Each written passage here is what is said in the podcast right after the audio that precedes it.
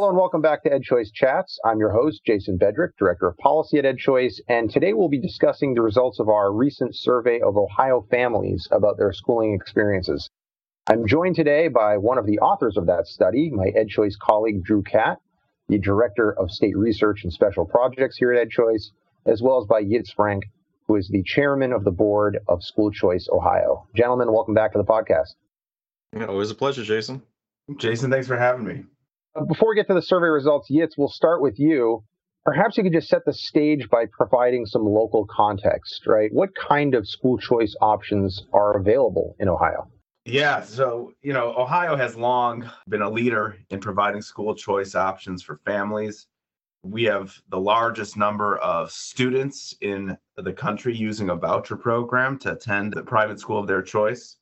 And we have five different scholarship programs that allow families to access taxpayer dollars to choose their school instead of going to their assigned public school. And in the most recent state budget, we were able to improve some of those programs, make sure that more families were able to access them, make sure that more private schools were willing to participate and open their doors for these families, and also create a new tax credit scholarship program which will also increase choices. And we have a new $500 per student ACE program that allows families to access and pay for things like tutoring, private school tuition, all kinds of extracurricular services that they need that they weren't receiving beforehand. And we were able to use some of the federal COVID relief dollars to, to help those families too. So we have a really strong basis here, a strong history of school choice and no doubt more room to grow. But that's sort of the lay of the land right here as we speak. So, Drew, as uh, Yitz covered, Ohio has lots of different school choice programs. How satisfied are parents with those programs? Yeah, that's a great question, Jason. For the purposes of our survey, um, just due to the sample size limitations, we mostly focused on the statewide voucher program or the educational choice scholarship program. Overall, parents were overwhelmingly satisfied with both statewide voucher program and the Cleveland Scholarship Program. We had about 76 respondents there. We were able to report out. We did also report out for the Autism Scholarship Program and Jon Peterson Special Needs Scholarship Program, even though those have lower sample sizes. I did include those on that specific chart, kind of just to highlight how satisfied parents are with the programs to date in the state of Ohio. Great. And how satisfied were they with their chosen schools?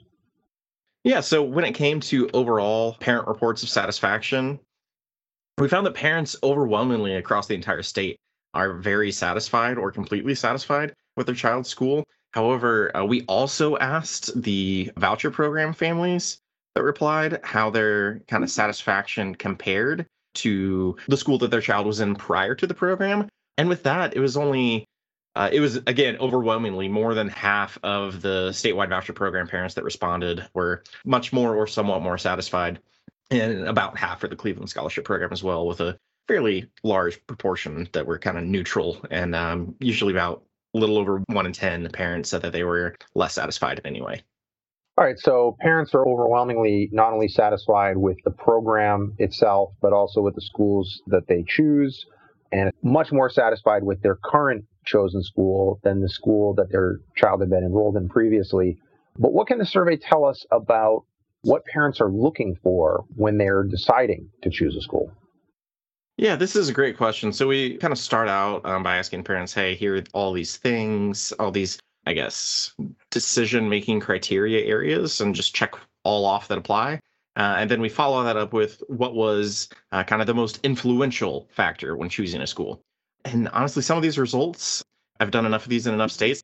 I know also based on our polling that we do that safe environment is typically number one among the homeschooling population. And that is definitely what happened here in Ohio. The big standout, though, was academics being the top choosing factor for the Educational Choice Scholarship Program parents. Typically, that is something that I would expect a kind of fee paying private school advantage or community school slash charter school advantage. But no, it was the statewide voucher parents that overwhelmingly said academics was an influential factor, followed closely by the Cleveland Scholarship Program parents. And of course, this is consistent with many of the previous surveys that we've done, and, and we just know that there's a there's a wide variety of things that parents are looking for And these are all legitimate desires that one would want out of a school. But another thing that school choice does is, is often it not only allows families to choose the school that reflects their values or you know provides higher quality academics or whatever it is that families are looking for or as you mentioned just provides a, a safer environment we also find that it can change parents behavior and change how parents relate to the school. So what does the survey have to say about changes in parental behavior once they enter into the school choice program? Yeah that's another great question jason.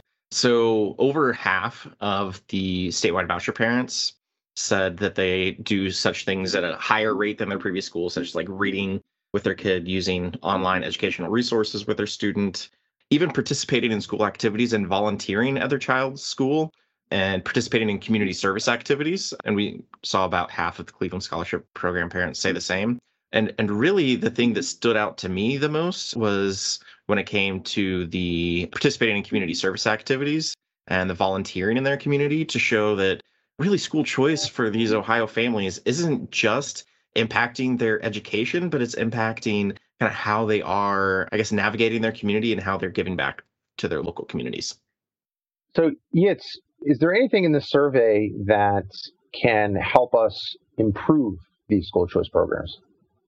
Oh yeah, there's a lot to take away, and and probably a lot of, of a few areas that are worth continuing to study. I mean, like even that one statistic that Drew just mentioned about three quarters of educational choice scholarship program parents increase their parental involvement at home. I mean, that's an amazing statistic where just the fact that you know parents feel that they're able to choose a different environment for their child causes them to get more involved that's probably an area we should continue to study more of um, because that has obviously significant implications far beyond the child's academic career you know and you sort of see i think some of that might be also reflected in one of the other questions you asked that you know by and large it looked like you know we surveyed students in traditional public schools and all kinds of other segments of the educational system.